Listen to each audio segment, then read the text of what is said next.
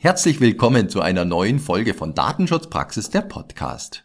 Heute geht's um künstliche Intelligenz und Datenschutz. Unsere Interviewpartnerin ist Monika Gretel, Landesbeauftragte für Datenschutz und Informationsfreiheit im Saarland.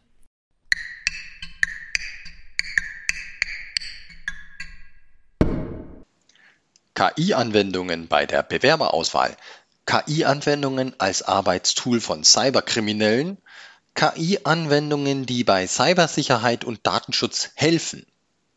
Auf Datenschutzpraxis beleuchten unsere Fachexpertinnen und Autoren künstliche Intelligenz aus allen relevanten Blickrichtungen.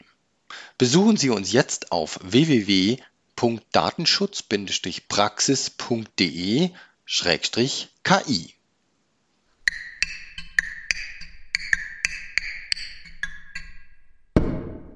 Mein Name ist Severin Putz und zusammen mit Oliver Schoncheck begrüße ich Sie zu unserer neuen Folge. Hallo Oliver. Hallo Severin, hallo liebe Hörerinnen, liebe Hörer, das wird sehr spannend heute. ja, heute möchten wir uns eben mit unserer Interviewpartnerin Monika Gretel über künstliche Intelligenz und Datenschutz unterhalten und dazu begrüße ich Sie sehr herzlich. Liebe Frau Gretel, herzlich willkommen zurück im Podcast. Ja, herzlich willkommen auch äh, an Sie und herzlichen Dank für die erneute Einladung. Ja, erneute Einladung, Sie sagen es. Wir hatten das Vergnügen, im November 2020 mit Ihnen zu sprechen, da über Microsoft 365. Nun, da gäbe es auch viele Anknüpfungspunkte, aber wir haben uns das Thema KI ähm, mit Ihnen vorgenommen und aus guten Gründen und die kann uns der Oliver nahebringen. Oliver, leg los. Sehr gerne. Und zwar so erstmal als Hintergrund und Einstimmung. KI gilt ja in der deutschen Wirtschaft als Zukunftstechnologie, aber wenn man sich Umfragen anschaut, wird KI noch relativ selten genutzt. Und das Hinderungsgrund wird dabei oft der Datenschutz genannt. Und das war Grund genug für uns, einmal die Beziehung von KI und Datenschutz genauer unter die Lupe zu nehmen. Und das Saarland ist ja ein führender Standort der Forschung im Bereich KI. Ich möchte jetzt nur einige Beispiele nennen. Es gibt ja vom BSI den Stützpunkt zum Thema KI in Saarbrücken. Es gibt das CF Technologiezentrum für künstliche Intelligenz und Cybersecurity. Es gibt Saarland Informatics Campus, das DFKI Saarbrücken und so weiter. Ganz viele äh, wissenschaftliche Einrichtungen, aber auch Unternehmen beschäftigen sich mit KI-Themen und auch der Datenschutz im Saarland befasst sich natürlich mit den Fragen der KI und da haben wir mal nachgeschaut, zum Beispiel in dem Dokument Erwartungen an den neuen Landtag und die Landesregierung im Saarland schrieb das unabhängige Datenschutzzentrum Saarland wir begrüßen und unterstützen die Forderung im Wahlprogramm der jetzigen Landesregierung, sich für eine transparente und diskriminierungsfreie KI einsetzen zu wollen. Das sind schon mal ganz wichtige Forderungen an KI. Und jetzt würden wir gerne mit Ihnen, Frau Gretel, über Datenschutz und KI sprechen. Und vielleicht erstmal, wie würden Sie die Bedeutung von KI für Unternehmen, aber auch für uns Bürgerinnen und Bürger einschätzen? Ja, ich denke, äh, KI-Anwendungen sind mittlerweile ja bei allen Bürgerinnen und Bürgern im alltäglichen Leben angekommen. Sie gehören zu unserem Alltag, sei es jetzt Gesichtserkennung oder Sprachassistenten auf dem Smartphone oder auch zu Hause, die Navigation im Auto oder man denke an Kaufempfehlungen auf Online-Plattformen auf der Grundlage von bisherigen Einkäufen. Alles das beruht irgendwo auf KI beziehungsweise maschinellen Lernen und all diese Anwendungen können unser Leben in vielen Bereichen einfacher und auch komfortabler machen und dann muss man im Moment natürlich auch äh, immer noch im Blick behalten. Die technische Entwicklung nimmt weiter Fahrt auf, wie uns gerade der Textgenerator ChatGPT zeigt. Also dieser Chatbot kann uns ja zu allen gewünschten Themen Texte verfassen, erscheint wie ein menschlicher Dialogpartner und ja, das ist schon ein Zeichen in die Zukunft, wo man sieht, Wahrscheinlich wird sich auch unser Suchverhalten im Internet künftig verändern. Wir werden nicht mehr über eine Suchmaschine einfach Listen mit Suchergebnissen erhalten, sondern ja, die Anwendungen stellen uns dann die verfügbaren Informationen in einer schönen, passgenauen Antwort zur Verfügung. Und für Unternehmen gibt es natürlich auch ganz viele zahlreiche Einsatzgebiete, äh, mit denen sie ihre Prozesse optimieren können, neue Geschäftsmodelle generieren können. Ähm, man denke hier an Produktentwicklung, wo das zum Einsatz kommen kann oder bei der Qualitätssicherung, in der Kundenkommunikation oder auch Bewerberauswahl. Also ich glaube, da gibt es sehr viele Anwendungsbereiche und alles Anwendungen, die, die tatsächlich auch schon genutzt werden und damit ja in unserem Leben eine große Bedeutung haben.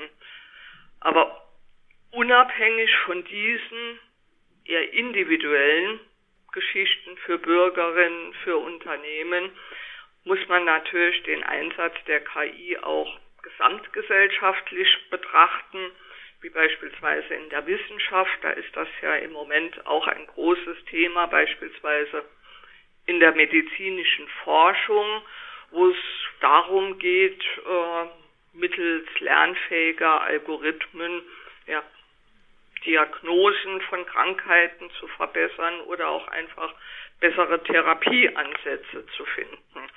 Also wie gesagt, ich denke, es gibt ganz viele sehr hilfreiche Anwendungen und große Bedeutung der KI, aber ähm, ja, man muss natürlich auch sagen, wo Licht ist, ist immer auch Schatten.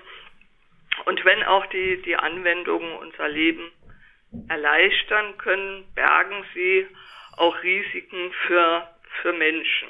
Also häufig fehlt die nötige Transparenz, um überhaupt nachvollziehen zu können, wie eine KI-Anwendung zu ihrem Ergebnis kommt. Das dann für den Betroffenen überhaupt nicht mehr nachvollziehbar. Oder es besteht die Gefahr von Diskriminierungen, ähm, denn ja, die KI äh, und ihre Ergebnisse sind immer abhängig von den Daten, mit denen sie trainiert werden. Und wenn sie mit ja, äh, gewissen Daten äh, programmiert und trainiert sind, kann es passieren, dass halt auch Diskriminierungen geschehen. Die Gefahr von politisch-wirtschaftlichem Missbrauch der KI besteht. Man denke an, ja, wenn man ein Überwachungssystem kreiert auf, äh, auf Basis von Social Credit Systemen, wie wir es in China sehen. Ähm, also es gibt auch sehr viele Gefahren. Und ich glaube, da kommen wir jetzt langsam auch zum Datenschutz. ja. äh, denn äh, ja, die, die Effizienz dieser äh, KI-Anwendungen, der Algorithmen, hängt ja ganz maßgeblich von den verarbeiteten Daten ab. Und von daher ist der Datenschutz bei KI auch immer mitzudenken. Mhm. Und äh, wenn ich jetzt, Sie haben uns ja jetzt äh, wirklich, und da bin ich sehr dankbar dafür, den breiten Bogen mal aufgezeigt. Also ob jetzt für im Privatbereich, ob für Unternehmen. Es gibt schon ganz viele Anwendungen, die auf die eine oder andere Weise KI nutzen. Oftmals ist es uns als wir Anwendende vielleicht gar nicht so klar. Mensch, da ist KI dahinter. Und das ist ja schon, wie Sie uns ja auch sagten, das erste, die erste Herausforderung. Also Transparenz überhaupt da ist eine KI, was macht die denn, was geschieht mit den Daten, wie kommen Entscheidungen zustande.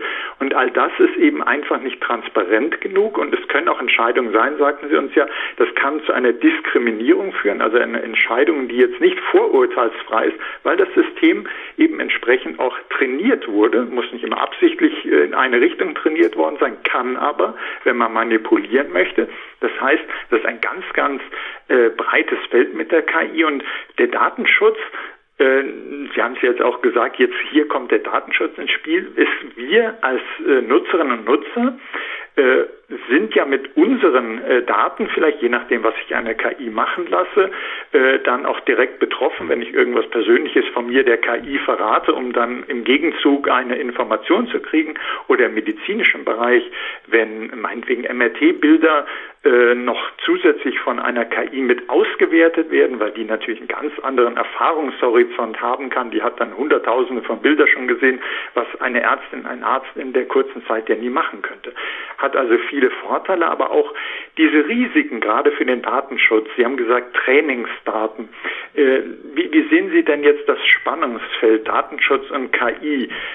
Ist es so, dass die zum Beispiel die Gefahr besteht, dass KI einfach zu viele personenbezogene Daten auswertet und dann zweckentfremdet? Oder was würden Sie da sagen? Ja, also Spannungsfeld, ich glaube, das ist genau das richtige Wort. Wir, wir liegen hier in einem Spannungsfeld äh, zwischen KI und Datenschutz, weil im Grunde gegenläufige Interessen beim Umgang mit Daten verfolgt werden.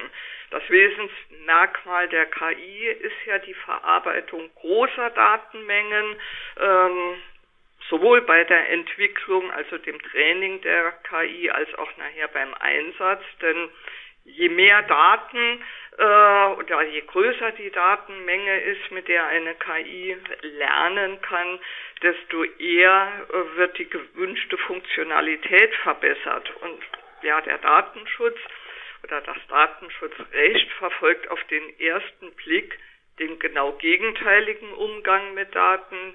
Es gilt äh, der Datenminimierungsgrundsatz, also möglichst wenig Daten sollen verarbeitet werden. Sie sollen auch nach äh, dem Zweckbindungsgrundsatz nur für zuvor definierte Zwecke in en engen Grenzen äh, verarbeitet werden. Und also dieses Spannungsfeld, das muss man, da muss man diesen Spagat schaffen zwischen einer Förderung der technologischen Vorhaben, die ja sinnvoll sind, sein können, und äh, auf der anderen Seite dem Schutz der Grundrechte der Bürgerinnen und Bürger. Und äh, das ist natürlich das, was äh, Datenschutz ausmacht. Es soll der Bürger, die Bürgerin geschützt werden. Und äh, hier, denke ich, bietet die Datenschutzgrundverordnung einen guten Rechtsrahmen, der auch einen Grundrechtsschutz hier beim Einsatz von KI vorgibt. Und da hat ja auch die Datenschutzkonferenz, also die DSK, schon ja, sich im Jahre 2019 sehr intensiv mit diesen Fragestellungen befasst und in ihrer Hambacher Erklärung sieben ganz wesentliche datenschutzrechtliche Anforderungen an KI-Systeme gestellt. Also ich glaube, man muss in diesem Spannungsfeld immer wieder betonen, der Datenschutz will hier keine Entwicklungen, KI-Entwicklungen verhindern, aber er will die Menschen schützen. Und es geht da im Wesentlichen darum, eigentlich Fehlentscheidungen der KI zu verhindern, dass falsche, falsch gelernte Entscheidungen sich diskriminierend auswirken und vor allem, was Sie eben ja auch schon gesagt haben, die Entscheidungsprozesse müssen nachvollziehbar, transparent, erklärbar sein. Also alles in allem denke ich, ähm, oder will, will der Datenschutz erreichen, dass der Mensch nicht zum Objekt der Technik gemacht wird. Und äh, ja, da, da gibt er die DSGVO viele Hinweise, wie man das erreichen kann. Aber sicher wird es gerade in Bezug auf die KI da auch noch weiterer rechtlicher Rahmenbedingungen bedürfen. Also da äh, haben wir ja im Moment die KI-Verordnung der Europäischen Kommission, die sicherlich hier auch noch äh, weitere Rahmenbedingungen bringen wird. Ja, und ich denke, man kann aus Ihren Erläuterungen auf jeden Fall ja auch entnehmen, Datenschutz ist auch hier kein Verhinderer. Man sagt es ja in vielen, vielen Bereichen, Datenschutz behindert, Cloud Computing, Datenschutz behindert, KI und darum geht es eben nicht.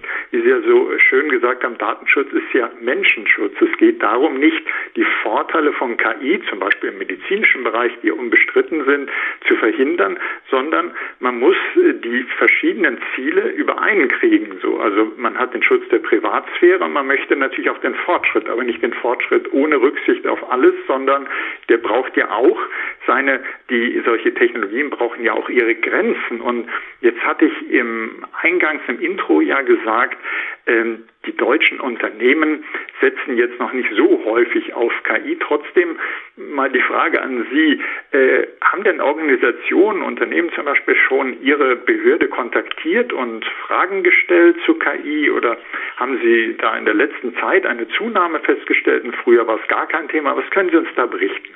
Also da muss ich sagen, so in, in der Aufsichtstätigkeit ist das noch nicht so stark angekommen. Also insbesondere Unternehmen haben sich jetzt eher nicht an unsere Behörde gewendet. Wenn das Thema KI aufkam, dann eher durch öffentliche Behörden. Also da wurde das ein oder andere Mal eine Fragestellung in letzter Zeit an uns herangetragen.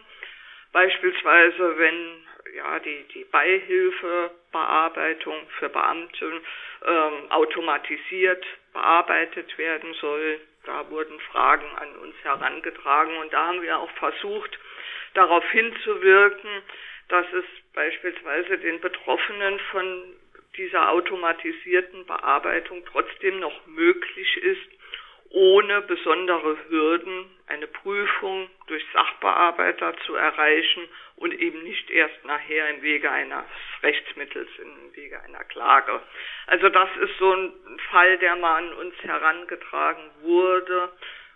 Ganz aktuell äh, haben wir eine Anfrage, ob in einem Schwimmbad ein KI-unterstütztes äh, Videoüberwachungssystem eingesetzt werden kann, äh, bei dem halt mittels KI davor gewarnt wird, wenn jemand äh, zu ertrinken droht. Also das ist jetzt das, was unsere Behörde mal erreicht hat. Es ist noch keine große Zahl, aber ich bin mir ganz sicher, dass sich äh, das in Zukunft ändern wird und da auch äh, sehr viel mehr Fragen an uns herangetragen werden. Und um, umso ja. besser, sich sozusagen rechtzeitig damit genau. äh, zu befassen, weil äh, jetzt das Beispiel, das Sie auch genannt haben, da, man sieht ja, das ist ja schon ganz konkreter äh, Einsatzzweck, eine Überlegung, ähm, die da angestellt wird, kann man äh, bestimmte Gefahren erkennen und ab, äh, abwenden, dass nicht die Bademeisterin, der Bademeister da äh, rund um die Uhr alles sehen muss und das könnte ja, und es passiert natürlich auch immer wieder, dass vielleicht etwas äh, auftritt und äh, die Aufsichtsperson das dann im Schwimmbad nicht sieht. Ähm, aber dennoch, äh, also es fangen hier die Anfragen und Überlegungen an. Und ähm, wie, wie ist das denn so aus Ihrer Sicht eigentlich? Wäre doch da sowas wie eine Datenschutzfolgenabschätzung auch äh, angebracht? Äh, sehen Sie, dass, äh, dass Ihre Behörde da vielleicht in Zukunft kontaktiert wird, gefragt wird, wie geht das oder was können Sie uns dazu sagen? Ja, also ich glaube schon. Also äh, gerade beim Einsatz einer KI ist es wichtig, sich im Vorfeld im Wege einer Datenschutzfolgeabschätzung mal ein Bild von dem Risiko zu verschaffen, äh, dass der Einsatz der äh, KI nach sich ziehen kann und äh, dann auch Maßnahmen zu ergreifen, um halt möglicherweise erhebliche Risiken einzudämmen. Also Datenschutzfolgeabschätzung ist da sicherlich ein ganz wichtiges Instrument, allerdings äh, auch ein schwieriges Instrument aufgrund der Komplexität und der potenziell gravierenden Folgen äh, der Datenverarbeitung. Denn man muss sehen, äh, wenn ein Algorithmus, ein selbstlernender Algorithmus eigene Entscheidungen trifft, ist es im Grunde eine Blackbox und man kann gar nicht genau beschreiben, äh, was letztlich passiert. Aber ich glaube, gerade da hilft einem eine Datenschutzfolgeabschätzung auch, wenn ich nämlich sagen muss, ich kann das äh, System nicht mehr nachvollziehen, äh, dann darf ich konsequenterweise eine solche KI auch nicht mehr in Betrieb nehmen, wenn sie erhebliche Auswirkungen auf die Rechte der Bürgerinnen und Bürger haben kann. Also das ist sicherlich ein sehr komplexes Thema, aber auch hier hat uns jetzt bislang noch keine konkrete Anfrage erreicht, aber konsequenterweise würde das erforderlich sein, je mehr die KI zum Einsatz kommt. Jetzt haben die Aufsichtsbehörden, ja, Sie haben sie schon erwähnt mit der Hambacher Erklärung, äh, zu vielen Bereichen und eben auch zu KI ja viele wertvolle Hilfestellungen schon entwickelt. Und wenn jetzt das Thema äh, KI ja mit der Zeit eigentlich immer relevanter werden wird, vielleicht auch das äh, Unternehmen dann doch fragen, hier eine Datenschutzfolgeabschätzung zum KI-Einsatz, kann ich da mal fragen, wo, äh, haben Sie da Tipps, haben Sie da vielleicht sogar ein Muster? Äh, werden denn die Aufsichtsbehörden in Richtung KI noch weitere Empfehlungen entwickeln, weil das ja doch ein zunehmend relevantes Thema ist? Ja, also mit zunehmendem Einsatz der KI werden sich natürlich immer weitere datenschutzrechtliche Fragestellungen ergeben, die die Aufsichtsbehörden und insbesondere auch die DSK dann auch aufgreifen werden und äh, ja durch entsprechende äh, Bewertungen begleiten werden. Also da äh, hatte auch die DSK in jüngster Zeit äh, in der Petersberger Erklärung wesentliche Anforderungen äh, an die Datenverarbeitung von Gesundheitsdaten in der wissenschaftlichen Forschung dargestellt. Und ich glaube, das ist ja auch ein Bereich, wo die KI ganz äh, häufig zum Einsatz kommt. Und auch diese Petersberger Erklärung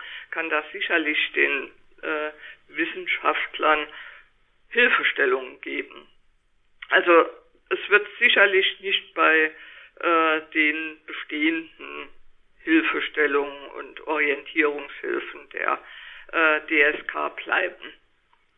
Und ich kann die auch jedem nur absolut ans Herz legen. Die Orientierungshilfen und die anderen Publikationen der DSK sind immer extrem wertvoll und wir von Datenschutzpraxis berichten auch immer gerne darüber.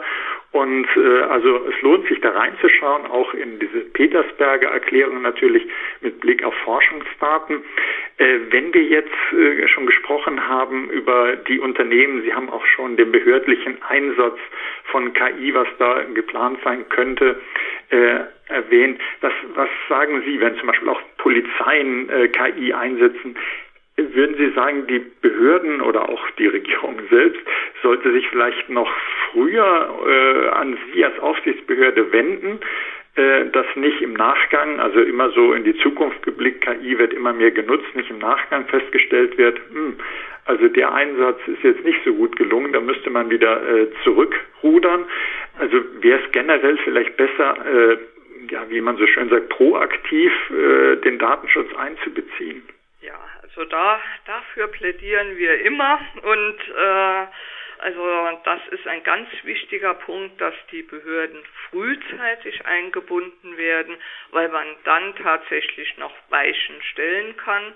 Und das gilt natürlich auch beim Einsatz von KI äh, durch ja, Behörden, Verwaltung, äh, weil das wird ja auch vorangehen und äh, kann ja auch enorme Potenziale bringen, wenn Routineaufgaben automatisiert ablaufen können oder eine Flut von Daten leichter ausgewertet werden kann, ne, beispielsweise Auswertung von Computern nach kinderpornografischem Material. Das ist ja so ein Thema, wo immer wieder kommt.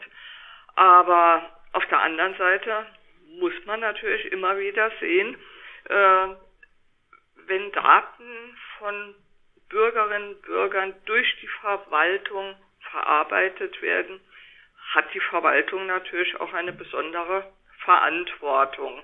Und gerade im Polizeibereich muss man da auch sehr sensibel mit umgehen, nämlich gerade im Polizeibereich kann ein durch eine KI hervorgerufener ähm, falscher Verdacht ja schon große Auswirkungen auf die Betroffenen haben.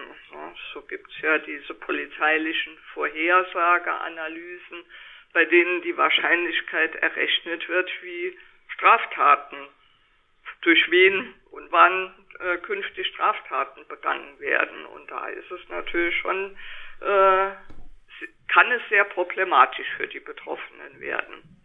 Mhm. Und da gibt es jetzt auch aktuelle Gerichtsurteile, wo auch die Grenzen aufgezeigt werden, dass äh, ja. gerade so von äh, Ermittlungsbehörden äh, noch genauer geschaut werden muss, äh, bevor analysiert wird, dass man äh, sozusagen in Richtung Täterkreis und nicht alle anderen, die irgendwie in polizeilichen Datenbanken sind, die äh, mit auswertet. Also dass man äh, genau schaut, wer auch möglicherweise von einer KI in die Auswertung genommen wird. Ja, also ich denke und, auch, diese Entscheidung des Bundesverfassungsgerichts ist in dem Bereich schon sehr sehr hilfreich und hat ganz klare äh, ja, Grundlagen gelegt.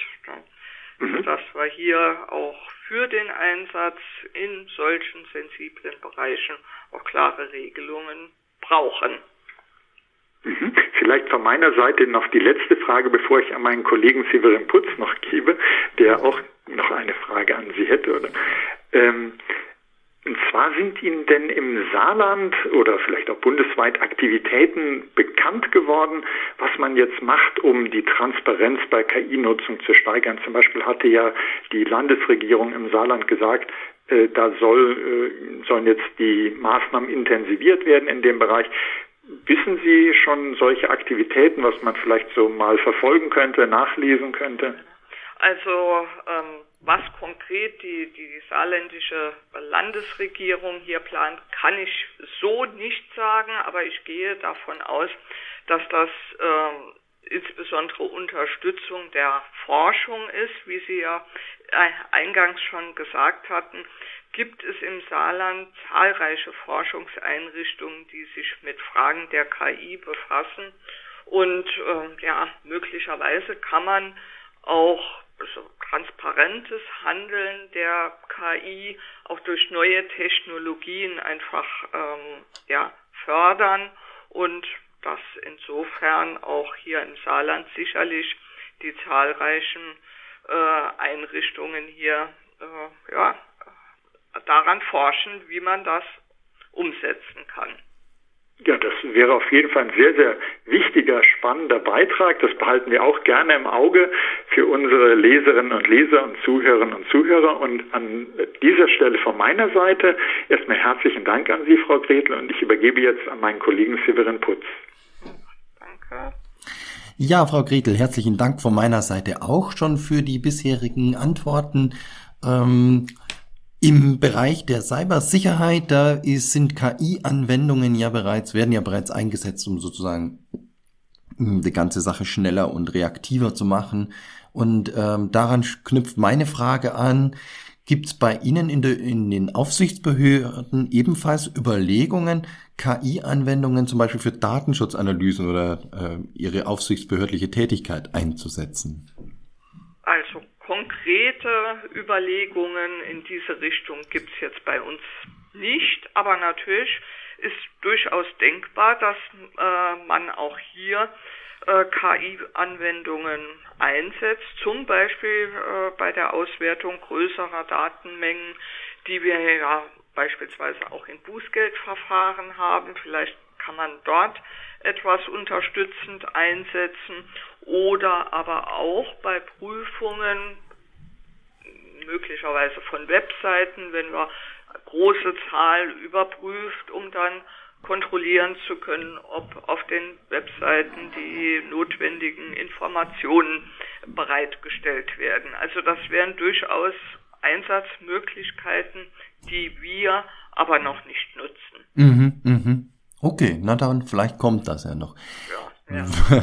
weil wir im Vorgespräch ein bisschen darüber gesprochen haben und weil es zurzeit in aller Munde ist, ChatGPT. Ähm, da ist ja wirklich äh, im Prinzip der Dialog mit der mit der KI schon möglich. Ähm, was haben Sie haben Sie Ratschläge da hinsichtlich des Datenschutzes? Worauf sollten Nutzer hier achten? Also hier denke ich, ist es für die Nutzer zu, zunächst mal wichtig zu, zu wissen, dass die, äh, dieser Textgenerator wie der arbeitet, dass er sich also ähm, seine Informationen aus einer riesigen äh, Datenmenge herauszieht, aber natürlich ähm, mit Wahrscheinlichkeiten recht äh, umgeht und keine konkrete Antwort auf diese Frage, die man vielleicht hat, geben kann. Deswegen sind generierte Texte ja häufig noch fehlerhaft und von daher ist es für die Nutzer ganz wichtig zu wissen, man muss die Ergebnisse, die man bekommt, unbedingt hinterfragen. Also wenn ich Faktenfragen stelle, ist nicht unbedingt sichergestellt, dass äh, dieser Textgenerator mir die richtige Antwort liefern kann. Mhm. Und ähm, nun habe ich da ein Eingabefeld, da fällt mir dann gleich die, die Frage ein, ähm, ist zum Beispiel so etwas wie eine Datenpanne, wie ein, eine Art Fehlversand hier möglich? Was würden Sie da sagen? Kann ich, wenn ich jetzt hier personenbezogene Daten aus Versehen sozusagen in diesen Such, in diesen Kommunikationsschlitz eingebe, kann ich da eine Datenpanne auslösen?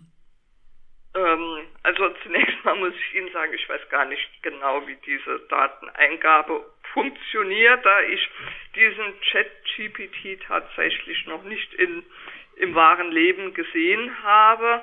Aber natürlich, äh, wenn ich in irgendein System Daten eingebe, ähm, die dort nicht hingehören, kann ich natürlich äh, Datenpannen auslösen. Und ähm, deswegen sollte ich auch immer hinterfragen, was gebe ich in irgendein System ein, welche Informationen beispielsweise über dritte Personen, äh, gebe ich irgendwo frei. Das, äh, da muss auch jeder äh, ja selbst verantwortlich sein und äh, sich selbst überprüfen, welche Daten kann ich einer Öffentlichkeit und auch einer KI, äh, die aus diesen Daten ja trainiert wird, äh, ja übermitteln. Mhm. Ja, dann nehmen wir uns das mal hoffentlich zu Herzen für die weiteren Tests und was der, was die Anwender da draußen alle so vorhaben. Das ist, denke ich, ein guter Ratschluss jetzt hier am Ende unseres Gesprächs. Vielen lieben Dank, Frau Gretel, für Ihre Antworten. Das hat wieder viel Spaß gemacht und Sie haben uns da tief in, in Ihre Überlegungen auch mit, mit einbezogen. Herzlichen Dank. Ich, ich danke Ihnen auch. Und dann ja vielleicht bis zu einem nächsten Mal. Auf alle Fälle, da würden wir uns sehr darüber freuen, wenn wir Sie wieder mal im Podcast mit begrüßen dürften. Dann bedanke ich mich an der Stelle auch bei dir, lieber Oliver, für die Vorbereitung und für die Fragen und das Gespräch. Sehr, sehr gerne. Es war wirklich sehr spannend. Wie ich es am Anfang vermutet habe, hat es sich bestätigt. Und auch Ihnen, liebe Hörerinnen und Hörer, ein herzliches Dankeschön fürs Zuhören. Dann äh, wenn Sie Fragen an uns haben und weitere Themenvorschläge, dann schreiben Sie uns gerne an dsp.wk.de und ja, bis zur nächsten Folge von Datenschutzpraxis, der Podcast.